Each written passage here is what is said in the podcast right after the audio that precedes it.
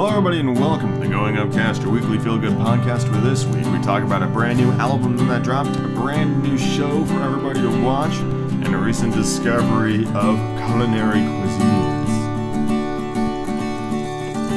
That's right, this week we talk about the brand new Ayreon album that dropped this past Friday, Transitus. We talk about the new Animal Kingdom show on Disney Plus and a couple of things on Netflix that I'm very excited to see coming up pretty, soon. We talk about the joy of baking and healthy eating as well as two new classic fairy tale stories getting us excited for the Halloween times that are right around the corner. These are these are specifically fall stories that are supposed to be read before um, Halloween. So that is why I have chosen them. Yes. Anyway, um, I'm doing pretty well. I'm fucking exhausted. Uh, this past week has been lengthy in the extreme. I remember like last Monday, it was um I felt like it was like already Thursday. It was just such a fucking long week. Um this week uh, ahead is going to be very busy and I'm hoping that um it will kind of just jog on by uh, as a result. So that is that is where I'm at. I'm personally quite exhausted. I'm probably going to be in bed in, here in a little bit before like eight o'clock, which is not the worst thing. Um, you know, sometimes it's it's just you're just tired and you want some sleeps. So, yeah. But I'm hoping you're all doing well, and let's get into this podcast.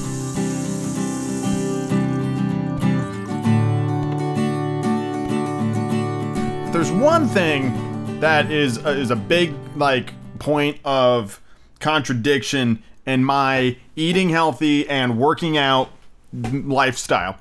It is that I love to bake things, but I hate having like, oh, I just wanted one brownie. Now I've got like a fucking tray of brownies.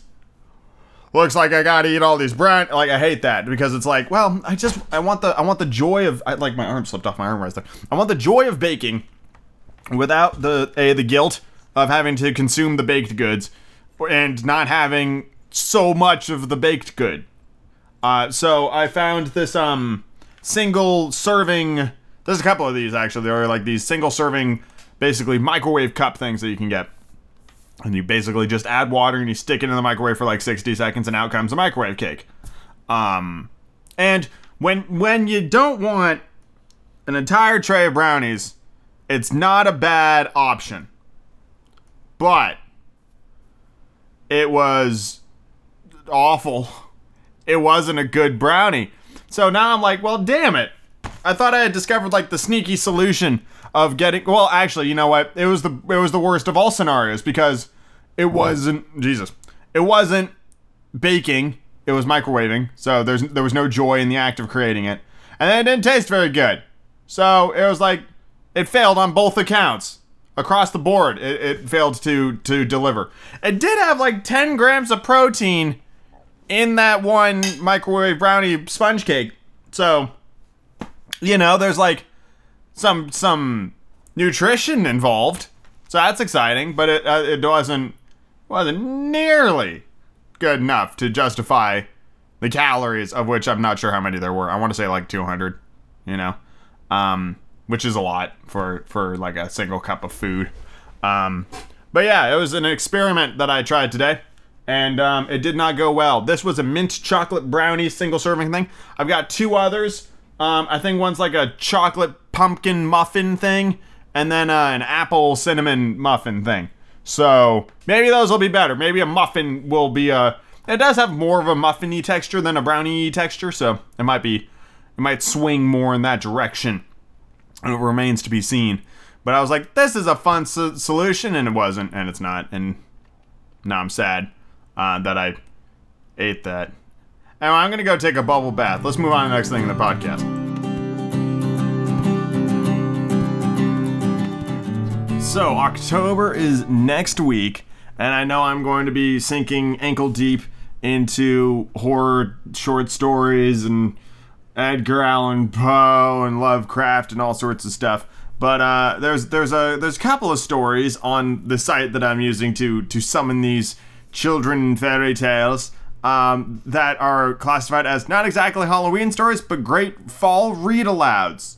So I'm gonna read a couple of those uh, in preparation for the for the spookness of uh, of October. So the first story here is the little bat who wouldn't go to bed by Clara Dillingham Pearson. This little bat just fucking just fucking wouldn't go to bed. Stupid bat. Come, said Mama Bat, flying toward her home in the cave. It is time that you children went to bed. The eastern sky is growing bright, and I can see the fleecy clouds blush rosy red as the sun looks at them. The little bats flitted along after her, and Papa Bat came up behind them. They had been flying through the starlit forests all night, chasing the many small insects that come out after the sun has gone down, and passing in and out of the tangled branches without ever touching one. Indeed, Mama Bat would have been ashamed if a children of hers flew against anything in the dark. There might be some excuse for such a mistake in the daytime, for bats' eyes don't see very well, but in the night time. She would have scolded them, and they would have deserved it, for the bats have the most wonderful way of feeling things before they touch them, and there are no other people in the forest who can do that. There are no other people who can tell by the feeling of the air when something is near, and the bats made much fun of their friend the screech owl once when he flew against a tree and fell to the ground because bats are shits, apparently. And now night was over and their mother had called them to go home. One little bat hung back with a very cross look on his face, and twice his father had to tell him to fly faster. He was thinking how he would like to see the forest in the daytime. He had never seen the sunrise, and he always wanted to do that. He had never seen any of the day birds or the animals that awaken in the morning. He thought it was pretty mean to make poor little bats go to bed the minute the stars began to fade. He didn't believe what his mother and father said, he wouldn't have a good time if he did stay up. He had coaxed and coaxed and teased and teased, but it hadn't made a bit of difference. Every morning he had to fold his wings and go to sleep in a dark crack in the rock cave, hanging head downward close to the rest of his family. And their father said that there never was a better place to sleep than in the same crack, and it certainly was easy to catch on with the hooks at the lower ends of their wings when they hung themselves up for the day. But now he just wouldn't go to bed, so there. It's your turn next, said Mama Bat when he when the rest of the children hung themselves up. I'm not going to bed, the little bat answered. Not going to bed, said his father. Are you crazy? No, said the little bat. I'm not. I don't believe this child as well, said Mama Bat. He's never acted like this before. I'm afraid he has overeaten. And she looked very anxious. I am well, and I haven't eaten too much, said the little bat.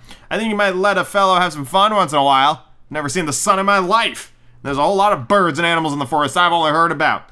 Papa and Mama Bat looked at each other without speaking. I won't go to bed, said the little bat. Very well, said his father. Shall not make you. Try at once and let us go to sleep.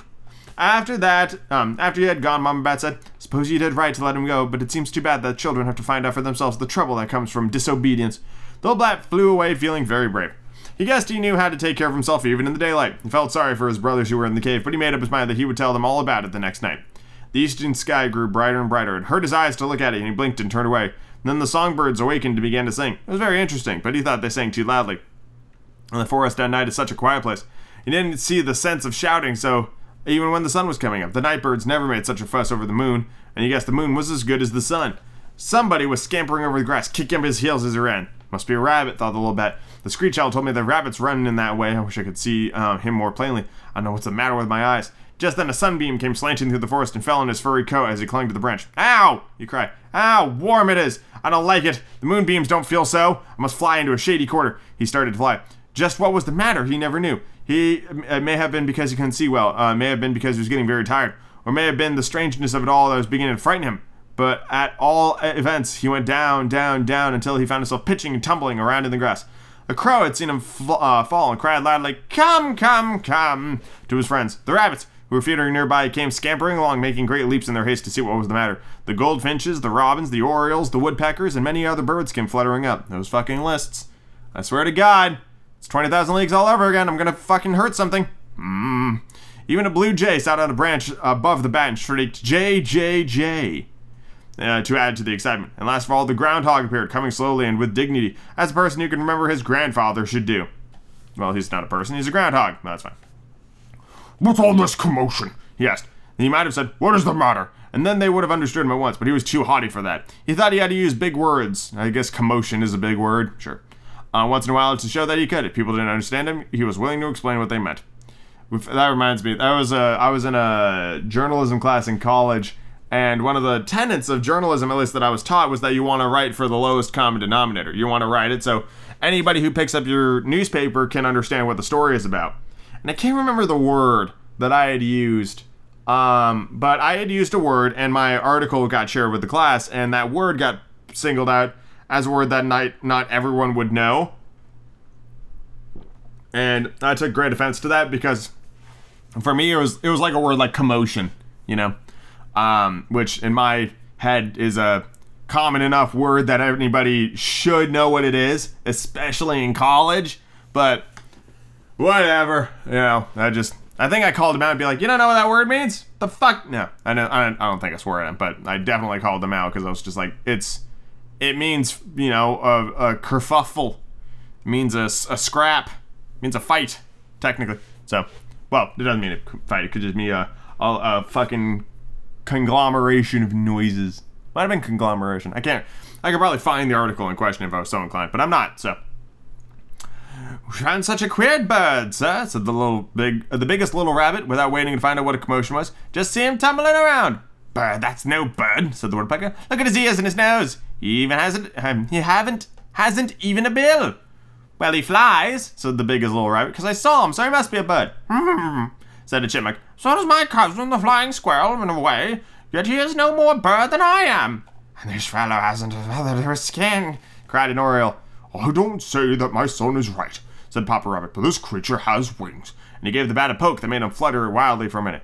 Yeah, but what kind of wings? asked the goldfinch. A pair of skinny things that grow on his legs and have hooks on both ends. You must be a very stupid fellow, after all events, said the groundhog. Doesn't talk or walk or eat or even fly well. Must come from a very common family. For my part, I'm not interested in persons of that kind. He walked away with his nose in the air. Now the other forest people who would have liked to watch the bat longer, but after the groundhog had gone off in this way, they all thought it would show too much curiosity if they stayed. So one after another, they went away and left the little bat all alone. He fluttered around until he reached the branch where the blue jay had been, and then he hung himself up to wait until night. Oh dear, he said. Wonder how long a day is. I'm hot and blind and sleepy, and if any more of the forest people come and talk about me, I don't know what I shall do. I don't think uh, they don't think me good looking because my wings grow to my legs. I only wish I could see what they look like. I believe they're all just as homely. And then, just because he was a very tired little bat and cross, as people always are when they have done wrong, he began to blame somebody else for all of his trouble. Mother and father cared about uh, cared very much about me. He said they never would have let me stay up all day. Guess if I were a big bat, I'd have little bats of my own. I'd take better care of them. But that always, but that is always the way. And when, long afterward, he was a big bat with little bats of his own, he was a much wiser person. And that's the end of that story. You guys, you guys spooked out of your minds yet? You ready for some fucking spooky stories? Oh shit! You know they're coming. You know they're coming. My, not my all-time favorite band, but one of my all-time favorite bands, um, has just come out with a brand new album. This is Ayreon Transitus, and Transitus is the uh, is the period between uh, life and death, according to the ancient Greeks. Um, it kind of is used in this album as a jumping off point to like heaven or hell, depending on how you did in the in the mortal world. You basically get judged and then you move on. So it is a kind of tragic love story album where uh, uh, uh, in the late 1800s, a very affluent family has a, a lot of servants. Uh, one of the children of the affluent family falls in love with one of the servants. That child dies, um, goes to Transitus. Uh, the servant gets blamed for the child's death, uh, is eventually kind of proven innocent by the power of the spirits, and then uh, she dies, and they get reunited in the afterlife. That's the plot of the of the album, and with with previous Ayreon albums, figuring out the plot of the album is usually a bit of a challenge. Like in Electric Castle, the the narration is fairly obtuse, and it doesn't really lend itself easily to figuring out what the hell's actually happening in the album. And then when they did the live version of Into the Electric Castle with uh, John de Lancie as the narrator, who rewrote and wrote his own narration, he really clarified a lot of the album and uh, it provided a really good structure for the songs. And the, the beauty of his narration, John de Lancie's narration, was that while he was able to help guide the story along, he wasn't explicitly stating what the story was. Like, he didn't explain the song you were about to hear, you know? He kind of set the stage for the song, and then the song played and filled in the rest of the story. And that's beautiful narration. That's that's that's awesome in, in music. The source, uh, similarly, it, it takes a couple of listens in order to figure out like who's what character and, and what they represent and where the story goes. Um, the theory of everything is probably one of the clearest in terms of story because it's one of the more simple albums. Uh, Ayreon has this habit of getting into very existential topics, which is one of the best things about it, like man versus machine, the power of AI, immortality, uh, the value of life, those sorts of things. Um, uh, fucking zero one zero zero one one zero one, um, or uh, Y, I believe is uh, is is that's binary for the letter Y, is uh is also an album that doesn't really have a, a it has a story, it has a, a through thought but if you don't know like the lore of Ayreon and the other albums, then you're just up shit's creek and figuring that one out. I say all of this because Transitus has the clearest story of any Ayreon album upon like first listen. You know what I mean? Like other albums, you know, it might take a couple of, of tries in order for you to really appreciate the the story. Uh, but with Transitus, um, not only is it one of the simplest stories they've ever told, but it also follows uh, pretty well established story patterns that I've seen in other pieces of media. So I was able to basically f- figure out exactly where it was going to go. I love Tom Baker as much as anybody. He was he was a Doctor Who. He's great. Tom Baker's narration cuts the legs out of every single song he fucking narrates because he tells you exactly what the fucking song is about. So when the singing comes in, it feels like they're just repeating what Tom said. And it it like takes you way out of it. Especially because the lyrics are fairly simplistic in this album and the narration isn't needed in order to set it up. It isn't. You don't need the narration in order to appreciate the song. I would love a version of this album with the narration taken out of it. A hundred percent. I think the album would be a lot better if it didn't have the narration. I'm okay with like the introductory track setting it up and explaining where you are. Like it's the year is 1884. That track is fine. Get rid of every other bit of narration. It it really does kind of suck the the whole thing out of it. And um, I ordered the earbook, which is this giant um, book basically that uh, has like the lyrics and like uh, um, behind the scene notes and stuff like that. And and one of the discs in there is the instrumental versions of all these songs. So if I if I was compelled, I could make a version of this album with the narration taken out of it. I could do that. That is a, that is something I am capable of doing. I'm not sure I'm going to because there's a lot of narration, um, but I could do that. Now, none of the songs are particularly long. Not that that's a bad thing, but Ayreon does have a history of having like you know eight to 13 minute songs that are amazing compositions and i feel like we we kind of lost out on that now you could argue that fatum horrificum which is the first six tracks on the album is one song but if you do that that's still only like an eight minute song so it's, it's on the shorter end and if it is oh one song it's not a great song so yeah it's it's kind of disappointing, to be perfectly honest. And here's the thing I'm a huge Ayreon fan. I flew to Amsterdam to watch Into the Electro Castle performed live, my favorite album of theirs. Their bar is so fucking high that when it falls short, it, it you know, it's noticeable. And to me, Transitus doesn't quite match the grandeur and the epicness and the quality that previous albums have. I think 2017's The Source is an infinitely better album. I think it's more interesting. I think the subject matter is is is better. I think the music is stronger. I think the variety of songs is better. It's I don't know, I just I enjoy that album more. I would listen to The Source more than I would listen to Transitus. That being said, Transitus is still one of the best albums to come out this year because even when Ayreon misses the mark a little bit compared to itself, compared to like every other band out there, this shit's unbelievable. The the creativity, the lyric, the, the vocal performances, the instrumentation, the the overall polish and like perfection of this album is second to none. Ayreon makes good fucking music. Incredible fucking music. Music that other bands can't even hope to aspire to achieve. Sorts of music. And it is unfortunate that I'm so enamored with the band that I look at this album and I go, eh, it's alright. I mean, we're talking like a solid B, you know. It's good, but compared to his other stuff, it's not quite there.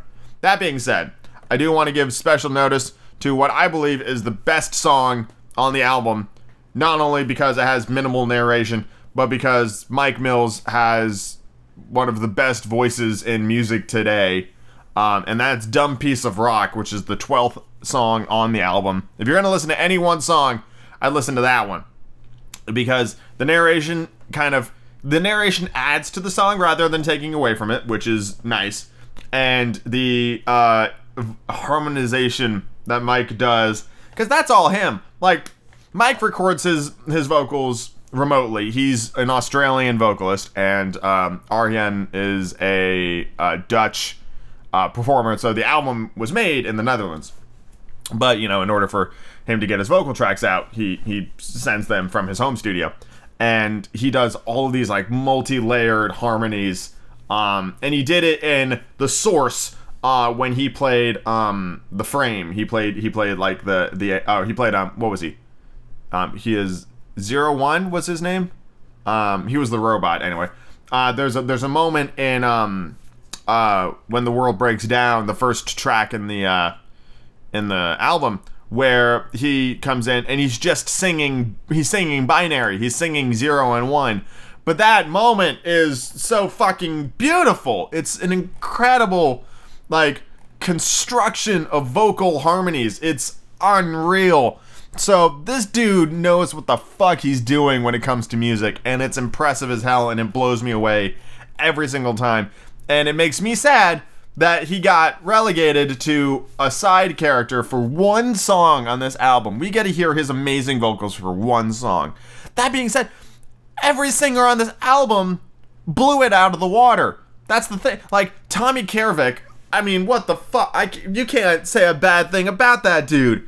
Singer of Kamelot and Seventh Wonder. He's been on a bunch of Ayreon albums. I believe this is his third appearance. Same with Mike, actually. I believe this is their third appearance on Ayreon albums. Tommy and Mike have performed live with Ayreon. They're two of the best vocalists out there, un unmatched. Really, it's it's insane. Cammie Gilbert, a new voice to me.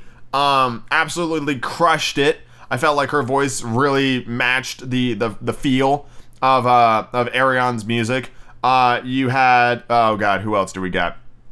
We've got Dee Snider showed up from um, Twisted Sister. I thought that was pretty good.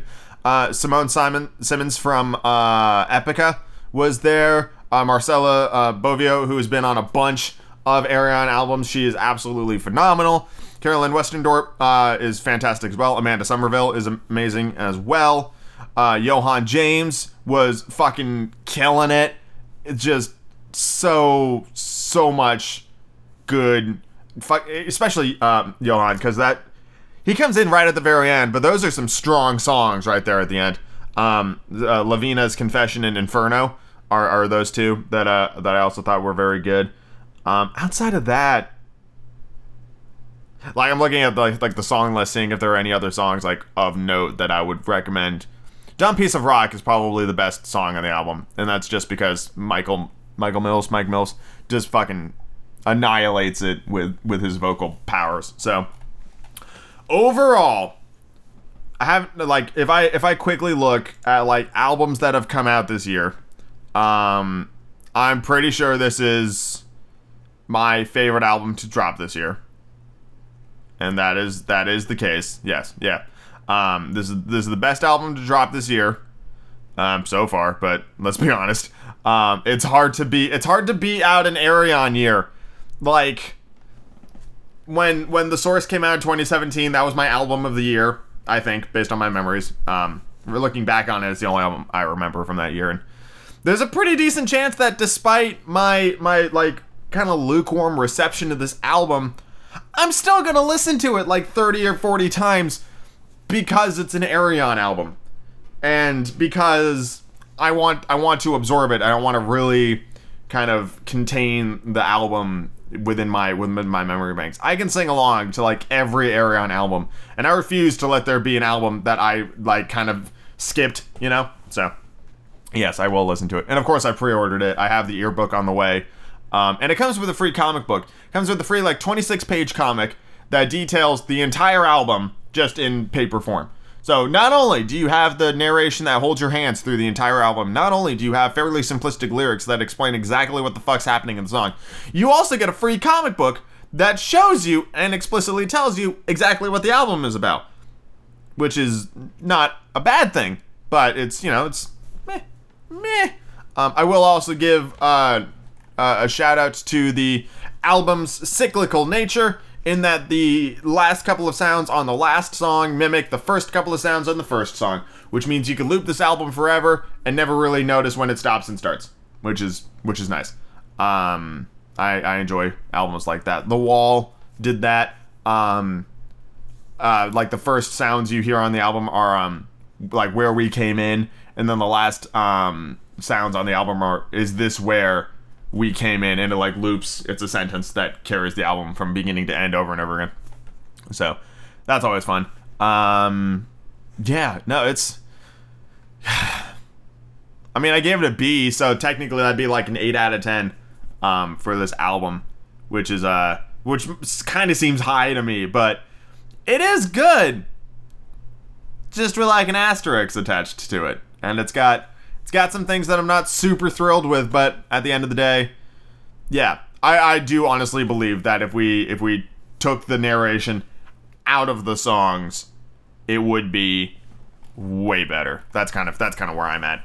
Um, but yeah, you can check it out now on Spotify, Apple Music, all that all that jazz. Um, but I would if you're gonna listen to Ayreon for the first time, I would start with Into the Electric Castle because in my opinion that is um that is their uh their their finest work. Um and if you can try to find the the original cut of the album. There was a there was a 20th anniversary like re-edit of the album which isn't bad um but I, I really want y'all to get that that original first experience. Uh so yeah 1998 into the electric castle. You can, you can find it. Um it's it's an incredible it's an incredible album. So oh i forgot about the human equation that is a fantastic album as well. Um, that one is particularly a lot of fun. So, yeah. Anyway, let us move on to the next thing in the podcast.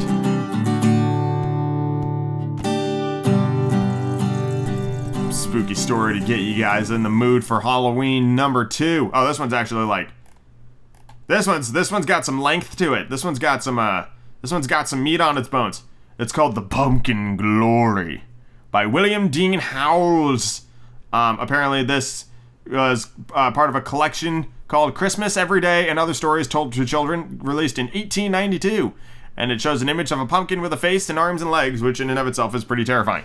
Um, but then again, I don't do spooky stuff very well, so I'm I'm terrified by the fucking most tame of subjects. Like it's fucking four o'clock in the afternoon and it's sunny outside. I wouldn't be able to read these stories at any other time. It's too spooky for me. The papa had told the story so often that the children knew exactly what to expect the moment he began. They all knew it as well as he knew it himself, and they could keep him from making mistakes or forgetting. Sometimes he would go wrong on purpose or pretend to forget, and then they had the perfect right to pound him till he quit it. And he usually quit it pretty soon. Children liked it because it was very exciting, and at the same time, it had no moral, so that when it was all over, they could feel that they had not been excited just for the moral. The first time the little girl heard it, she began to cry when it came to the worst part, but the boy heard it so much by the time he did not mind it in the least and just laughed. The story was in season any time between Thanksgiving and New Year's, but Papa usually began to tell it in the early part of October. It was like the fucking perfect time when the farmers were getting their pumpkins and the children were asking when they were going to have any squash pies, and the boy had made his first jack o' lantern. Well, Papa said, it. uh, the Papa said, once there were two little pumpkin seeds, and one was a good little pumpkin seed, and the other was a bad, very proud and vain and ambitious. The Papa had told them what ambitious was, and so the children did not stop him when he came to that word. But sometimes he would stop of his own accord, and then, uh, if they could not tell what it meant, he would pretend that he was not going on, but he always did go on. Well, the farmer took both the seeds out to plant them in the home patch because they were very extra kinds of seeds. He was not going to risk them in the cornfield among the corn. So before he put them in the ground, he asked each one of them what he wanted to uh, be when he came up. And the good little pumpkin seed said he wanted to come up as a pumpkin, and he made into a pie to be eaten at Thanksgiving dinner. And the bad little pumpkin seed said he wanted to come up as a morning glory.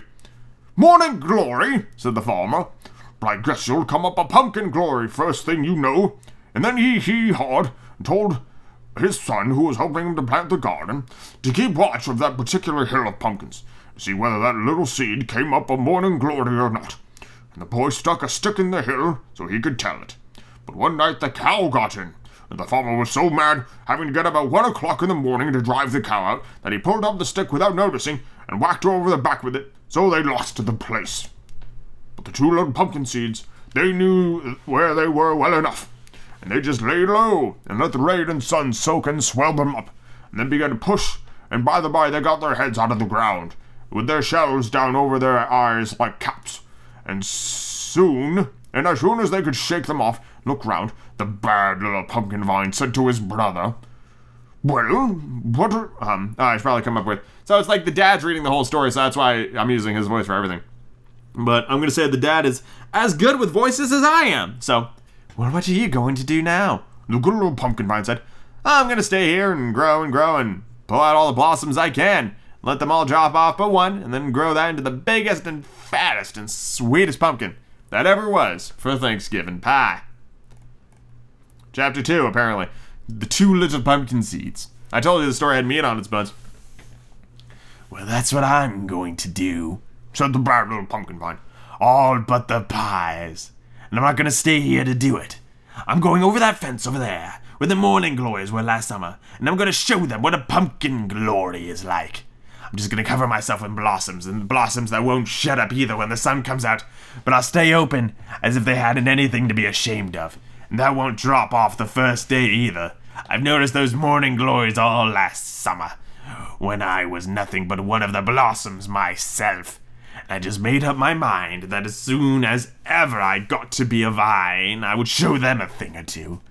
Maybe I can't be a morning glory, but I can be a pumpkin glory and I guess that's glory enough.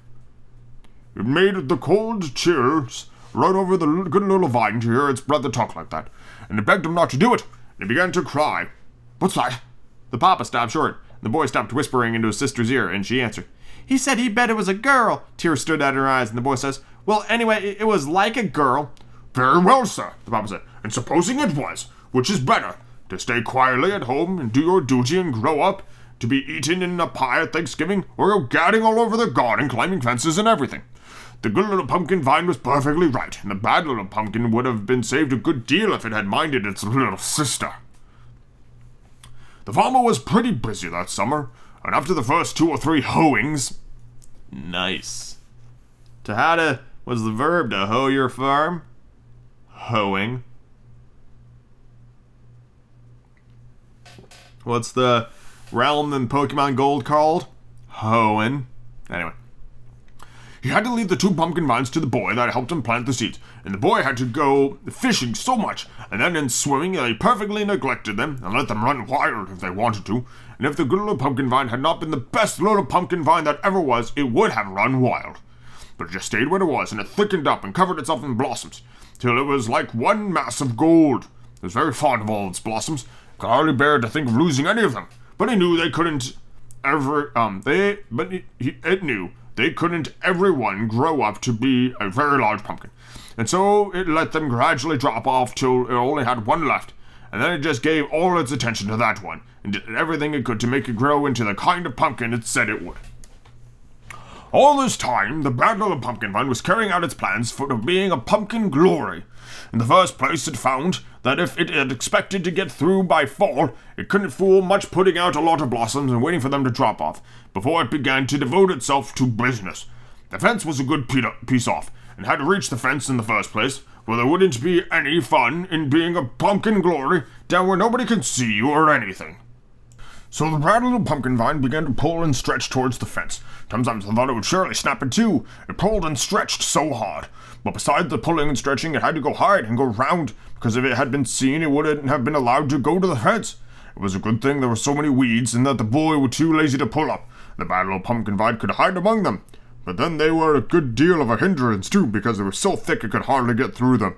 It had to pass some rows of peas They were perfectly awful. They tied themselves to it and tried to keep it back. There was one hill of cumbers, cucumbers, that acted ridiculously. They said it was a cucumber vine running away from home, and they would have kept it from going any further if it hadn't tugged with all of its might and main, and got away one night when the cucumbers were sleeping. It was pretty strong anyway. When it got to the fence at last, it thought it was going to die. It had pulled all, it had pulled, it was all pulled out so thin that it wasn't any thicker than a piece of twine in some places, and its leaves just hung in tatters. It had had time to put out more than one blossom, and was such a poor, sickly thing that could hardly hang on. The question was, how can a pumpkin vine climb a fence anyways? Its knees and elbows were all worn uh, to strings getting there, or that's what the pumpkin thought, till it wound one of those tendrils round a splinter of the fence without thinking, and happened to pull, and it was perfectly surprised to find that it seemed to lift itself up off the ground a little. It said to itself, Let's try a few more. Then it twisted some more tendrils round and round some more splinters, and this time it fairly lifted itself off the ground. Said, I see. As if had somehow expected to do some kind of all something of the kind all along. Ah. I'm gonna have to abandon the dad voice. It's kind of killing me. Bruh. I'm abandoning the dad voice. I'm, I'm now presuming my own voice. Do, do, do, do, do. But I had to be pretty careful getting up the fence not to knock off its blossom, for that would have been the end of it. And when it did get up among the morning glories, it had almost killed the poor thing, keeping it open night and day, and showing it off to the hottest sun, not giving it a bit of shade, but just holding it out where it could be seen the whole time. It wasn't very much of a blossom compared to that with the blossoms of the good little pumpkin vine, but it's bigger than any of the morning glories, and that with some satisfaction. And the bad little pumpkin vine was as proud as if it had, as if it was the largest blossom in the world. Um, ah, this is the, I guess, yeah. When the blossoms leaves dropped off and a little pumpkin began to grow in its place, the vine did everything it could for it. Uh, gave it just gave itself up to it and putting all of its strength into it. After all, it was a pretty queer looking pumpkin though. It had to grow hanging down, not resting on anything. And after it started with a round head like all the other pumpkins, its neck began to pull out and pull out till it looked like a gourd or a big pear. That's the way it looked in the fall, hanging from the vine on the fence, when the first light of frost came and killed the vine. It was the day when the farmer was gathering his pumpkins in the cornfield, and he just happened to remember the seeds he had planted in the home patch. He got out of his wagon to see what had become of them. He was perfectly astonished to see the size of the good little pumpkin. You could hardly get it into a bushel basket, and he gathered it and sent it to the county fair and took the first premium with it. How much was the premium? asked the boy. He yawned. He had heard all of these facts so often before.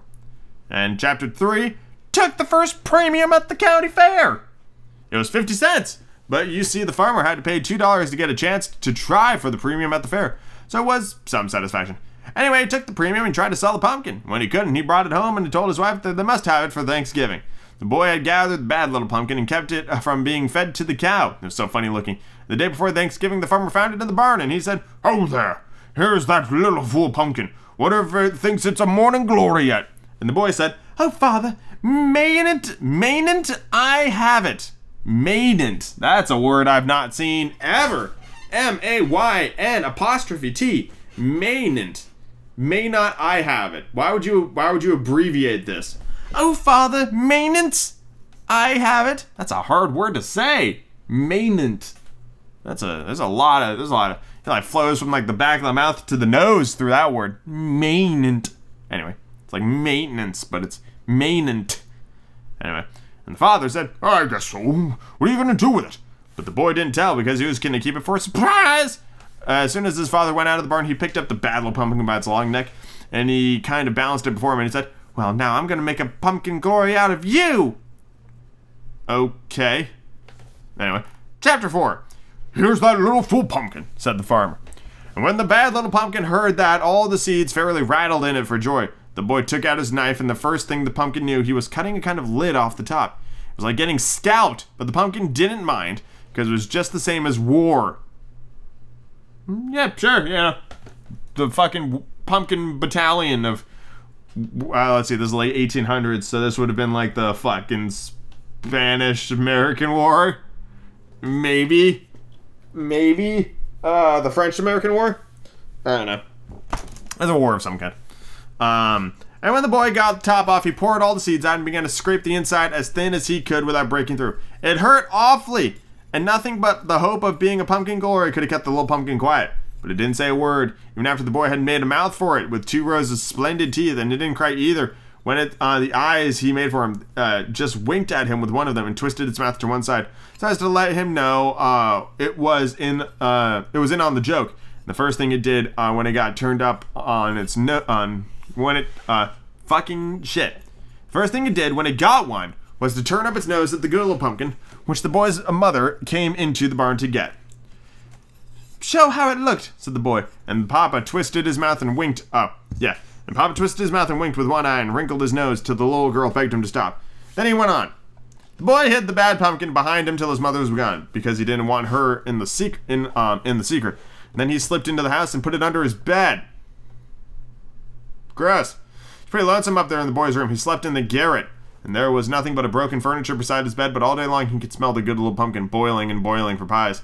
And late at night, after the boy had gone to sleep, he could smell the hot pies when they came out of the oven. They smelled splendid, but the bad little pumpkin didn't any of them one bit. He said, Pooh, what's pump- 20 pumpkin pies to one pumpkin glory? Um, it ought to have said, What are, oughtn't it, Papa? God damn it, these fucking contractions, asked the little girl. It certainly ought, said the papa.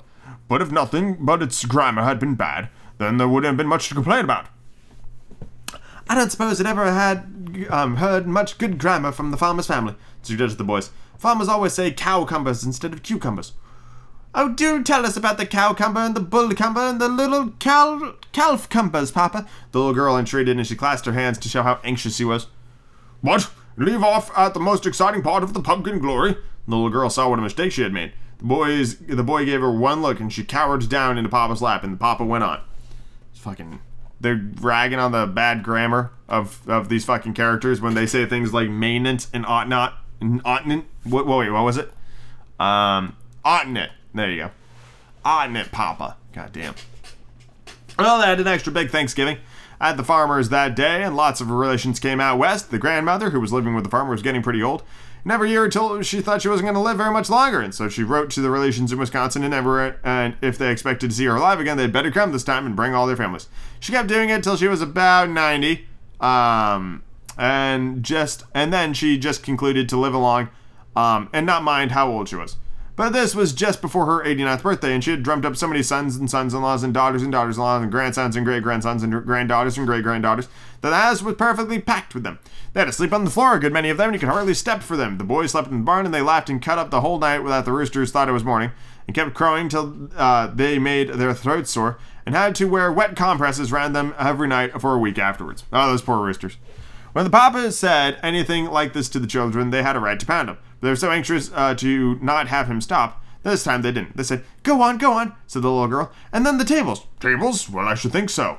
They got all the tables that were in the house upstairs and downstairs for dinner Thanksgiving Day. And they took the grandmother's work stand and put it at the head, and she sat down there. Only she was so used uh, to knitting by the table that she kept looking for her knitting needles all through dinner. Couldn't seem to remember what she was missing. The other end of the table was a carpenter's bench that they brought in out of the barn, and they put the youngest and funniest papa at that end.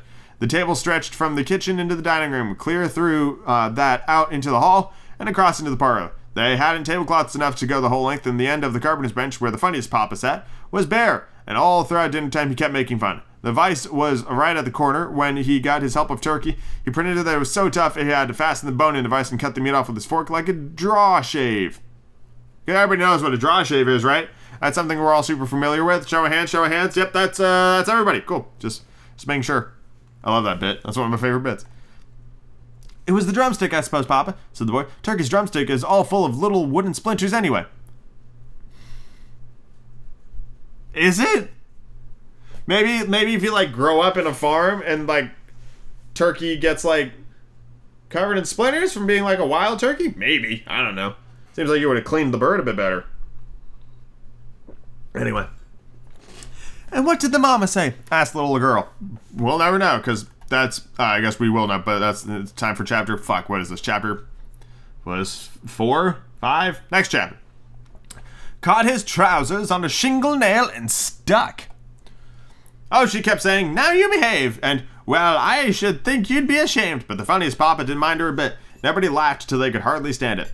All this time, the boys were in the barn waiting for the second table and playing around. The farmer's boy went up to his room over the wooden shed and got in at the garret window and brought out the pumpkin glory.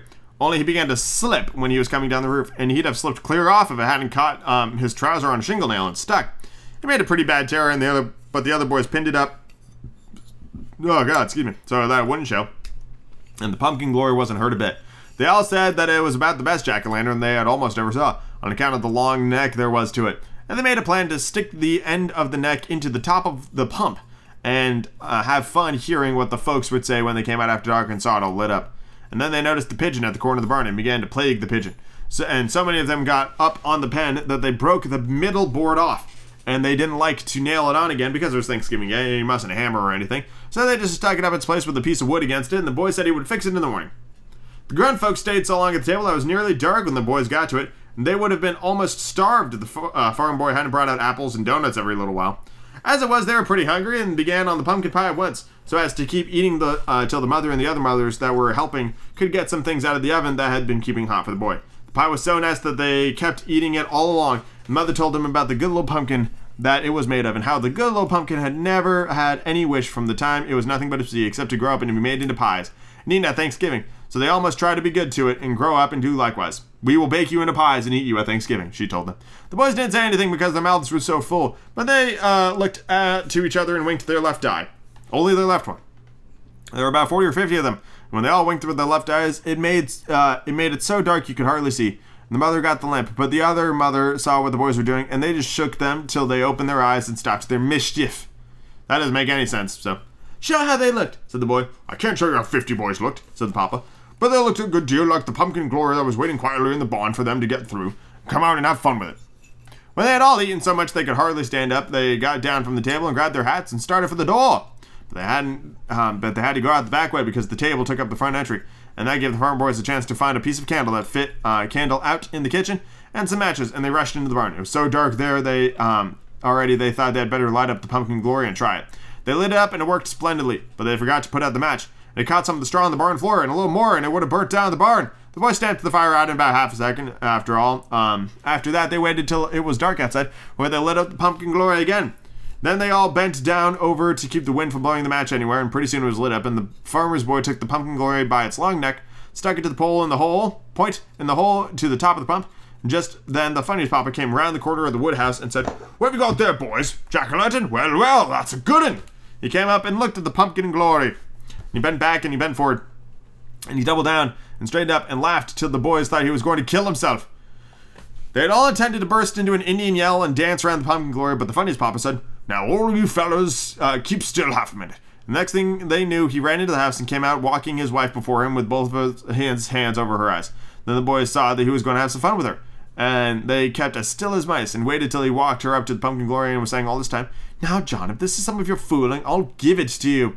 When he got her close up, he took away his hands and she gave a kind of whoop and then began to laugh. Pumpkin Glory was so funny, and to chase the funniest papa all around the yard to box his ears. And as soon as she had boxed them, she said, Now let's go in and send out the rest. In about a quarter of a second, all the other papas came out, holding their hands over their other mother's eyes, uh, until they got them up to the pumpkin glory. And then there was such a yelling and laughing and chasing and ear boxing you've never heard anything like. And all at once, the funniest papa hallooed, Where's Grandma? Grandma's got to see it. Grandma will enjoy it. This is Grandma's kind of joke. Just the mothers all got round him and said uh, he shouldn't fool with Grandma anyway, and that he wasn't going to. Uh, he was just going to bring her out and let her see. Uh, and his wife went along with him to watch that he didn't begin acting up. The grandmother has been sitting all alone in her room ever since dinner because she was always afraid somehow that if you enjoyed yourself, it was a sign that you were going to suffer for it. She had enjoyed herself a good deal that day. She was feeling awful about it. When the funniest papa and the wife came in, she said, What is it? What is it? Is the world burning up? Well, you gotta wrap up warm then, or you'll catch death of cold running and then stop the rest with your pores all open. Yeah, that sounds like the kind of crazy shit Grandma would say. The funniest Papa, uh, Papa's wife, she went up and kissed her and said, "No, grandmother, the world's all right." And just then she told her how, uh, just how it was, and how they wanted her to come out and see the jack o' lantern, just to please the children. She must come anyway because it was the funniest jack o' lanterns there ever was. And then she told her how the funniest papa had fooled her, and then how they got all the other papas to fool the other mothers, and they all had the greatest fun that you ever saw. All the time she kept putting on her things for her, and the grandmother seemed to get quite in the notion. She laughed a little, and they thought she was going to enjoy it as much as anybody can.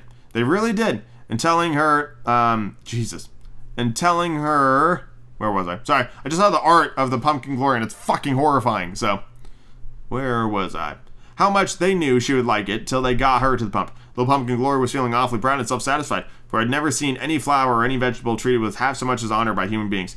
He wasn't sure at first if it was very nice to be laughed at so much, but after a while it began to conclude that the papas and the mamas were just laughing at the joke of the whole thing. When the old grandmother got up close, it thought it would do something extra to please her, or else the heat of the candle had dried up so that it cracked without intending to. Anyway, it tried to give a very broad grin and all of a sudden split its mouth from ear to ear. My sakes, it's coming alive!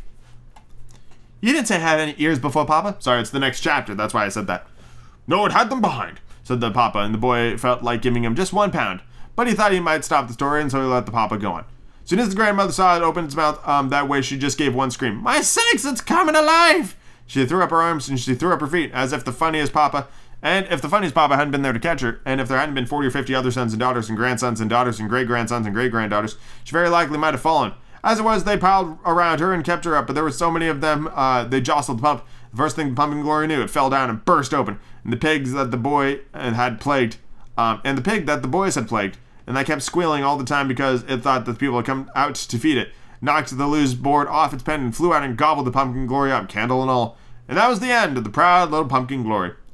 When the pig ate the candle, looked like the magician when he was burning tow in his mouth, said the boy. Exactly, said the papa. The children were both silent for a moment.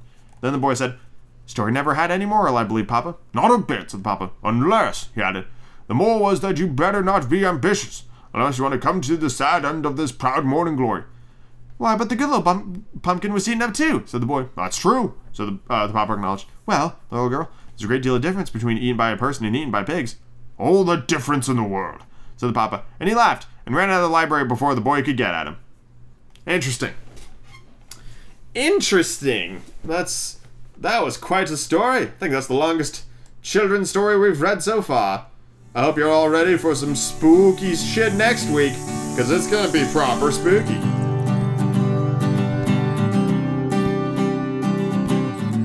Brand new show on Disney Plus. This is called. Let me just pull it up real quick because I want to get the name of it right because I thought it was I thought it was a it was a fun new show. Um, it's loading. It's loading. Magic of Disney's Animal Kingdom. This is a docu series of sorts, narrated by Josh Gad, who makes the show very cozy in his um in his delivery. He does a he does a very like kind of soft spoken Josh Gad um, style narration, and it's and it's very comforting.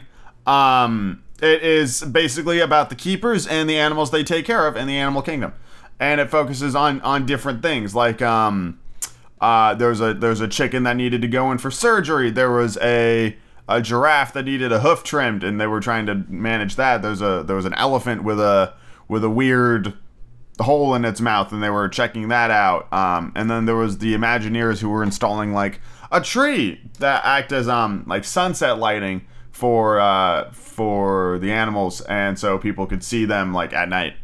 And I thought it was I thought it was pretty good. Um, it's definitely not like gonna blow your mind with like the magic of Disney, but I think it is nice to know that um, they really do go above and beyond to take care of their animals. Um, because I'm sitting there watching them do like pretty intensive surgery on a chicken, and I'm going, you could just get a new chicken. But, you know, it's because of the relationship they have with popcorn. And yes, the chicken's name is popcorn. And how how much they, they care, you know, um, that sets it sets it above and beyond. So you gotta you gotta admire that. Being said, you could just get a new chicken, but I know, I know it's seems it's heartless of me. So yeah, but it's it's a it's a pretty good show, and um, I wanted to I wanted to give a nod to that. Also, while we're talking about shows, I haven't seen it yet, but I'm very excited about it. There's a brand new season of the Great British Baking Show on Netflix that has started to land. New episodes every week. I don't know what day, um, but that has begun. And um, I think next week we get uh, the third season of Carmen Sandiego on Netflix. So I'm just fucking hyped as hell. Like all these all these shows are, are coming back and there's like new fun new fun things to watch. And I'm very excited about it. So I wanted to wanted to mention those as well. Let's move on to the next thing in the podcast.